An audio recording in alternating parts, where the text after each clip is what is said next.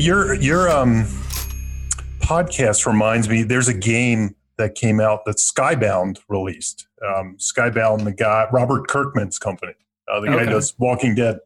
It's called Pitch Wars, and um, it's sort of like card a card game where you know you get these weird prompts and everybody has to pitch, and then somebody picks the best one or something like that. So it kind of Mhm. reminded me of that.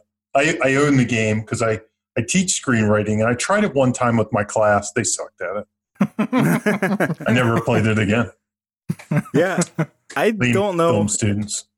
I don't know how good we are at pitching, but I mean, I think, I mean, so far we're we've recorded twelve episodes, we've released nine, and I think at least half of them are movies that I wouldn't mind seeing. I think, eh, like, if it was written well and produced well, that I think would be Right. something fun to go watch. So I, that's mainly what we're aiming for. I think is to come up with an idea that you know the listeners would be like, "Oh, that would be a fun movie to watch," right? hmm All right. So I was thinking since we have our guest Jamie Nash with us tonight, we'd go ahead and do a little Q&A session, bonus episode, and talk about his career and what he has going on and ask some questions and hopefully it's an engaging conversation. Uh, so Jamie, if you wouldn't mind, why don't you just uh, introduce yourself and you know kind of talk about what you've done in your career so far and what you have on the plate, you know, coming up. Yeah, I know. Hopefully, it's an engaging conversation. That's the that's the way to kick it off. No, I- that's a way to inspire. it's like the the speech in Animal House or something. Uh, no, how's it going? Uh, in pitch terms, I guess my life is the player meets Napoleon Dynamite. I don't know what that is. But, uh, I I'm a screenwriter. I I've been doing it for I don't know a long time now, 15 years maybe, something like that. Uh, I've been getting paid for it for I guess that's about the time that I've started to get paid for it was about 15 years ago, but I probably started before that like 30 years ago. And uh, I became a computer science major and then of course I broke into filmmaking and screenwriting. Um, that's my advice to everybody: go into computer science. Mo- mostly, what I've done, I've done two very separate genres. Uh, I've done R-rated, very serious kind of festival indie horror, and I've done uh, Nickelodeon kids movies, and they're my two genres. Uh, they're very similar. Uh, Yeah, I noticed that when I was kind of going through your uh, your IMDb page that there's a very different, just there's two different like columns of, Ba- of basically what it says is if you pay me i'll do i'll do the work. I don't it, uh, I, I don't care. Anybody wants to pay me i'll i'm there. I'm i'm there with the with my laptop. Um I, I i think i wanted to be a comedy writer when i first started and right away i found out i just wasn't funny. So then i went into horror and then later on i found out well i was funny enough for 12 year old kids that's basically what happened to me. Um, I think so that's when I the, in- yeah, the target, right? Is to make a bunch of twelve year olds laugh, and then That's right. That's right. So Yeah. I, I, I found I was perfect for that. Uh, it, you know, it was kind of sobering on Nickelodeon when um you know I, I wrote a script I thought was more like Goonies or something like that. Or you know, there's I'm wearing a Goonies shirt right now. Um, so I'm a big Goonies fan, and and those kind of movies, you know, Monster Squad, or even The Lost Boys, in, in the R-rated sense. Was The Lost Boys R-rated? I think it was. Um, but Nickelodeon said to me when they read my script, they said, "Wow, we never get a script like this. This is perfectly written for Nickelodeon." So, I that's how I found out I was I was perfectly um, suited. My sense of humor was perfectly suited for Nickelodeon. Uh, so so yeah, so I I've been doing that in the last few years, and again, it's really that I I started in comedy. I uh, my first scripts were started to be horror comedy when I started to dabble because I was a big horror fan. And I was more of an Evil Dead 2 kind of person. Um, I'm a big Peter Jackson fan from the early days of Peter Jackson. Mm-hmm. So I like that style of horror comedy. Reanimator was a major Mhm. movie for me. Um, so I was dabbling in that. Uh, that was kind of my first step getting away from pure comedy was horror comedy. You've been working with Eduardo Sanchez for a while now, and, and our listeners probably know him best for being the director of the Blair Witch Project, but he's done a number of movies since then, and the majority of them you've written, correct? hmm Yeah, yeah. So I, I think No, I know. I mean, I know this is true. I, I haven't checked his IMDb today. Maybe snuck a credit on on there. But every movie since the Blair Witch, I, I wrote. Uh, so, uh, but that said, he's he mostly works in TV now. Um, he he directs like every television show on. I, I know he's done mm-hmm. Supernatural this year. Mm-hmm. Uh, he started with From Dusk Till Dawn, um, Lucifer. He's done episodes of that. The new Nancy Drew show. I mean, he does all kinds of stuff now. so he spends his year now mostly doing television. That said, I think right now at this second, I have at least three or four projects going with him if they if they get greenlit. They're all in various stages of development. So we're still working working together. The first movie that I had produced was a movie called Altered, which was um, this fits right in with the pitching side. I, I pitched it as a reverse alien abduction movie instead of an alien abducting rednecks, I pitched it as rednecks abducting an alien. I watched a number of your movies over the weekend, and Altered was definitely my favorite. But I have a soft spot for alien movies, and I thought okay. it was definitely how it kind of flipped that around and turned it into this rednecks abducting aliens was was a really interesting take on it that I hadn't really seen before. So yeah, one one of my um, strategies that I used to use to come up with concepts was kind of the Dark Knight, you know, strategy. It's like, what's the story 20 years later? That was mm-hmm. one of mm-hmm. my strategies I'd commonly use, and I tapped into that in a few things. Later on, I had a script that Blumhouse actually picked up that never got made. That was um, it was The Exorcist 20 years later. You know, what if Regan was 30, 40 years old? And mm-hmm. it turned out The Exorcist TV show did like the same same storyline. Uh, so that that killed that project. But I, there was a common. That's I have a bunch of common like little tricks that I use when I'm co- when I'm coming up with concepts. So that was Fire in the Sky, twenty years later or whatever. Mm-hmm, um, yeah. I think that's kind of how I came up with that. No, and that was our first. Really interesting take on it, and I I enjoyed that movie. Yeah, good, good. Not too many people have seen it because it um when it came out, it was this weird transition period when D- DVD was going away. You know, it was it was mm-hmm. that strange middle ground between Blockbuster and Netflix streaming, um, where Netflix streaming wasn't quite there and Blockbuster was dying. So uh, at the time, I remember Universal.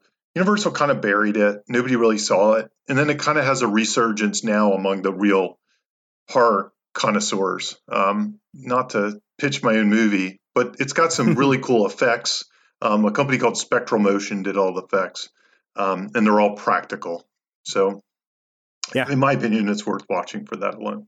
I, I, recommend it as well. I've actually it's been on my list of movies to watch for a little while before you being on our show, just because I have a you know affinity for uh, UFO alien movies. I watch mm, right. all of those, no matter you know what they're rated or whatever. I'm just like I I watch them. I've watched most of the crappy, like really, really, really bad uh, UFO documentaries on Amazon. They're just like my wife's angry at me because I've ruined our Amazon queue with, with just like so like a, a good uh, you know alien uh, sci-fi horror is is is always entertaining to watch. So um, one of the things that caught my eye on your IMDb and I and I read the synopsis and I watched there's a trailer for it. It was uh, this animated movie about uh, superhero. The dad. Uh, oh, for sale bought, by superhero. Yeah, yeah, for sale by superhero.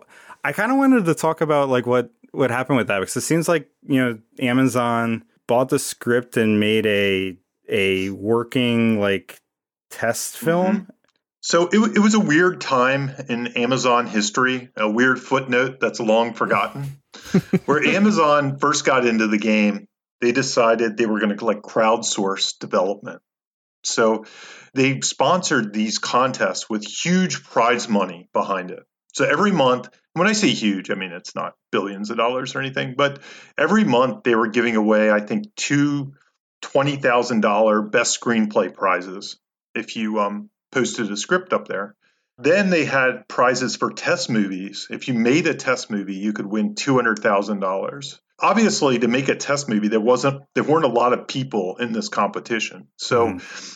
if you caught on to it and you had the ability to do it you could pretty you had pretty good odds of winning $200000 and i actually knew a guy who won twice i was already a professional screenwriter at the time and I caught wind of this like late in the game. Uh, it had been going on for a year, and it was winding down. This would be the end of it. I actually put two scripts up there. One was for sale by superhero, and one was Mhm. another one called the the Detourist.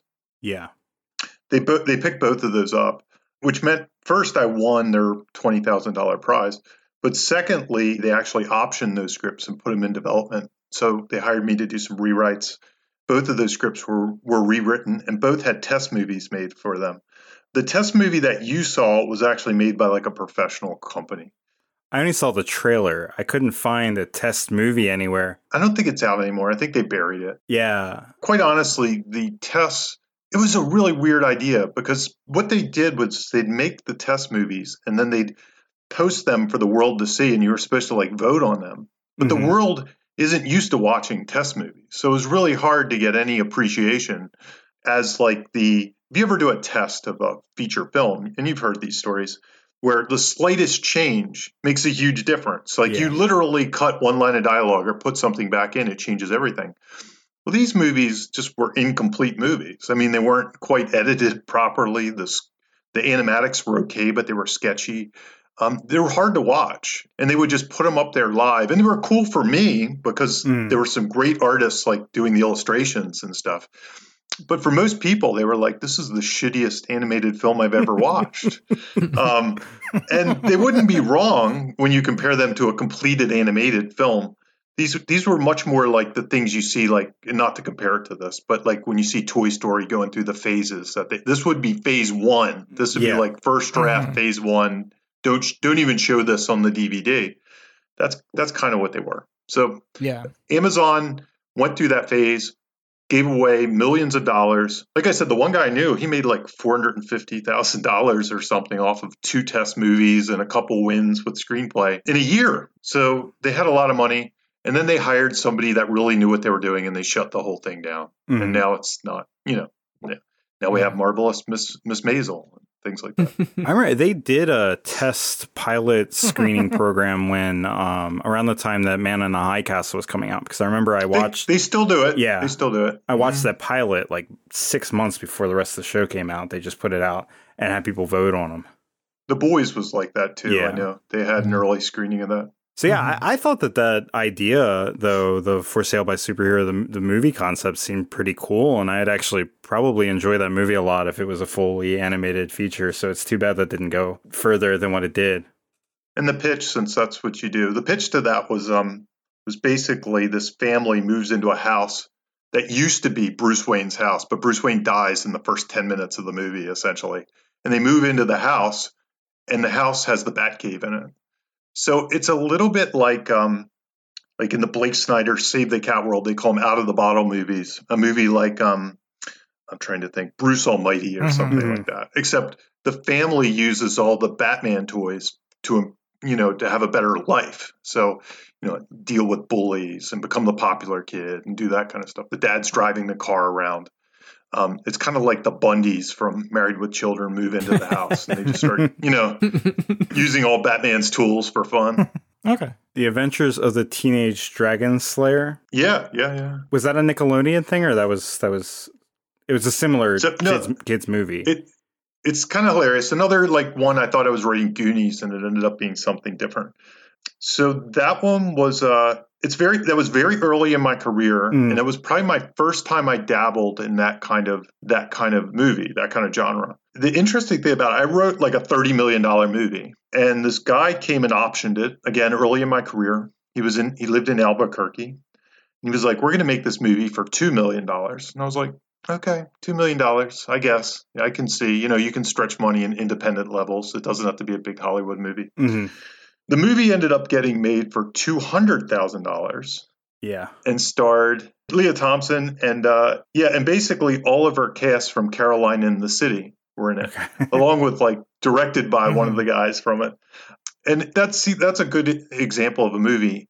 It's very similar to the script and structure I wrote, with some things edited out, but the tone is massively different than I would have Mhm. ever expected. So so tonally it's like a different movie. So I'm like, well, it's not the movie I would have made, but it kind of looks like the movie I wrote, you know. So it, yeah, it's it's it's very similar, but it you know it just went and, and at that budget level, they almost had to go for that. Um, it's not a movie that probably had any business to be made at two hundred thousand dollars, but somehow they pulled off some movie, and God bless them Yeah. for pulling that Mhm. I would definitely say that the the plot, you know, deserved a bigger budget with some better actors and better production quality there, and I think it would have been a much better movie with a little bit more money behind it. Probably needed fifteen million dollars or something like that. But you know, I'm always impressed with movies that. Um, I have to say, uh, the fact that they pulled it off at all for two hundred thousand dollars impresses me. Mhm. Um, anytime anybody can. There's probably Yeah. a lot of favors It- with that because that it was looked a- like like they definitely Yeah. called in some, Buddies. some Yeah. buddies from. no, it was. uh, it- you definitely past, have to. I mean, it's all consuming. That's why I, um, for them to pull that off at that level is, um, and when I say pull it off, you know, to whatever result, but pull it off at all is very impressive at two hundred thousand dollars. It's not a movie that should be made at that level.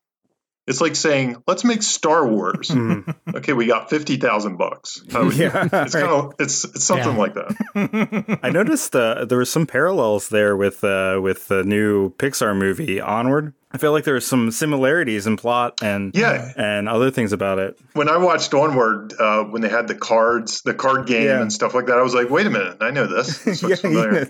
Um, I was like, I remember this. yeah, not exactly, but but pretty close. It's funny that you say that because I don't think I ever voiced that to anyone. You know, I didn't say they ripped off my movie, Uh-huh. but uh, when I Yeah. when I watched it, I did notice that it rang some bells. I think you can come to those uh, those types of places Oh, separately, for sure. independently. I, so I don't think anybody on Onward saw Adventures of a Teenage Dragon Slayer. yeah, but uh, it's still uh, kind of funny those those connections. yeah, for sure. Some of the people that listen to this podcast are aspiring screenwriters. So maybe just comment a little on why you love screenwriting, why you keep doing it, and then maybe any word of advice you might want to impart on the listeners who consider themselves to be aspiring screenwriters. Why do I love doing it? That's a good question. I mean, I've always been creative and I've always wanted to make stuff. Novels are a lot of words. There are a lot of words. I've done a couple novels now, but it, it, it took me many years before I could get to a novel. I can write a screenplay in like a month or a couple weeks. It's not a huge time commitment. To revise it, to make it good, it takes, you know, three more months, six more months, another year. But if I come up with an idea today, I might actually have it ready by like July 1st. I think that's what I love about it most is there are these they're long form, they're not shorts, but I can actually write something that fast. It's so it's a great way for me to express my creativeness. I've done novels, I've produced and directed movies. That's the hardest by far. That's the thing that takes the longest. For me that I need to work on many different projects. And that's that's me. Like I I can't when I'm on a movie, I almost get depressed because I'm like, oh, what did I do? I'm still working on this this stupid thing. You know, I could have written three screenplays by now. With screenplays, I can write those three screenplays. I can do six a year, seven a year. I can do pitches. I can do all that stuff. So that that's what attracts me to screenwriting the most. I also love movies and I love television shows, so that that doesn't hurt.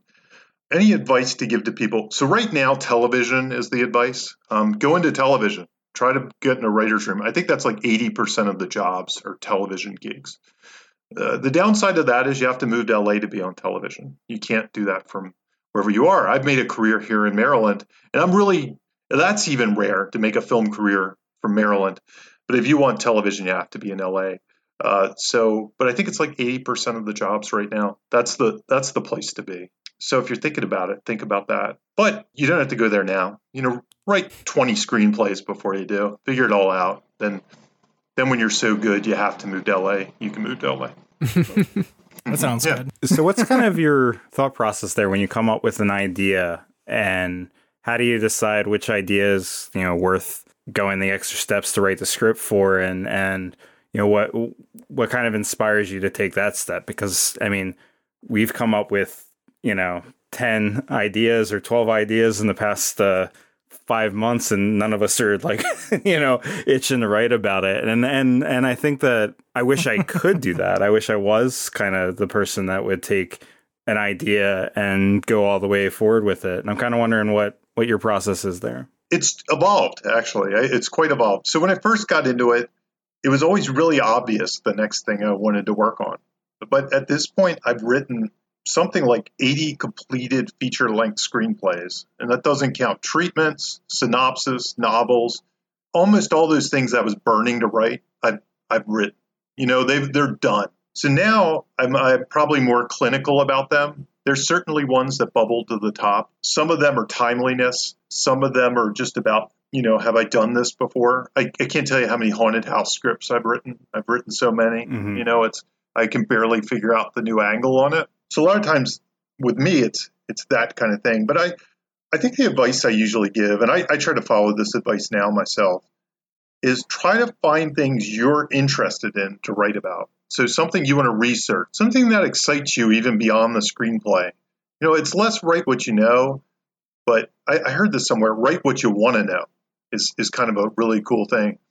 So if there's an Mhm. arena, you know, I was just talking to a friend of mine. I'm a I grew up being like a pro wrestling fan, and I'm a big fan of the pro wrestling business, like podcasts and things like that. So uh, there's a script I want to write that that is in the pro wrestling business. So that might be one I choose because I like to read those books and I like to listen to those podcasts and things like that. I like stand up comedy. I'm, I might like to write a script about stand up comedy one day and, and read those books and uh, listen to those podcasts. I would choose something that you're really interested in in that regard. And at first, for me, it was probably enough to say I'm interested in horror comedy. You know, I, I like extreme R rated horror comedy, but that's what I mean. I, I've kind of blown through my 20 horror comedy scripts. So I've done Mhm. that. Now it's even as much goes to subject matter. Some sometimes it's personal stuff, things like that. But on your first early scripts, it might be enough to just say, I want to write a really funny comedy and this is a funny idea. Now, I think that's a good enough reason to write something. Here's the other key thing you have to know about screenwriting. Most of your screenplays aren't going to sell. Now, most of them aren't going to do anything. Nobody's going to care. But even the ones that are really good and do something for you, they might just introduce you to people. They might just be writing samples for people to hire you. Just keep that in mind when you when you write them. You know, so that's why you should really pick things you're interested in, as opposed to things you think will sell or something like that. Because a lot of times it's just about the writing, the flavor, and the voice you bring, and it's not really about whether it's going to sell or not. Because so few scripts I mean, I think the numbers are staggeringly low. Like there might be 20, you know, new writers that sell a year or something in their options and Mhm. whether they get made or not. It's very small, you know, out of the probably hundreds of thousands to millions of people that write screenplays every year. So write it for yourself. Yeah.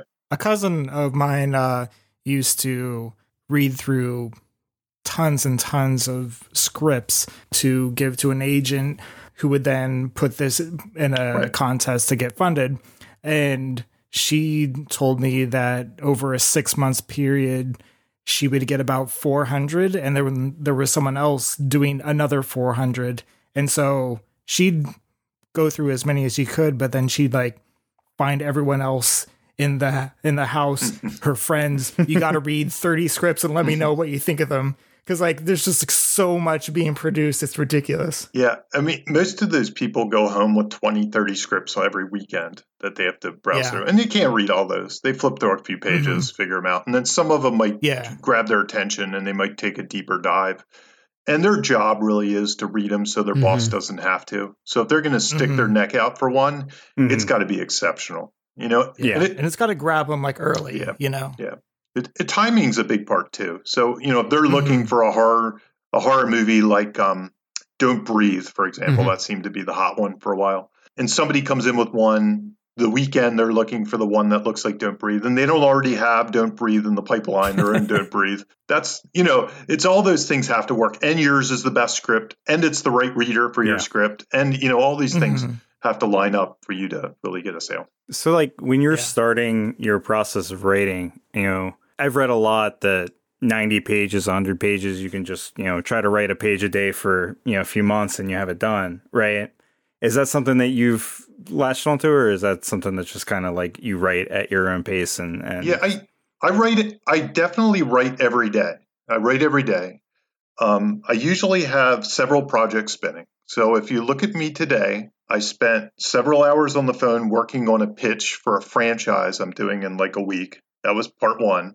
I worked on some notes from an actor who sent who has an idea they want me to do, and I had to send them notes back. So that was number two. I rewrote 25 pages of a script that I got notes from my manager. That was number three. So I did all that today.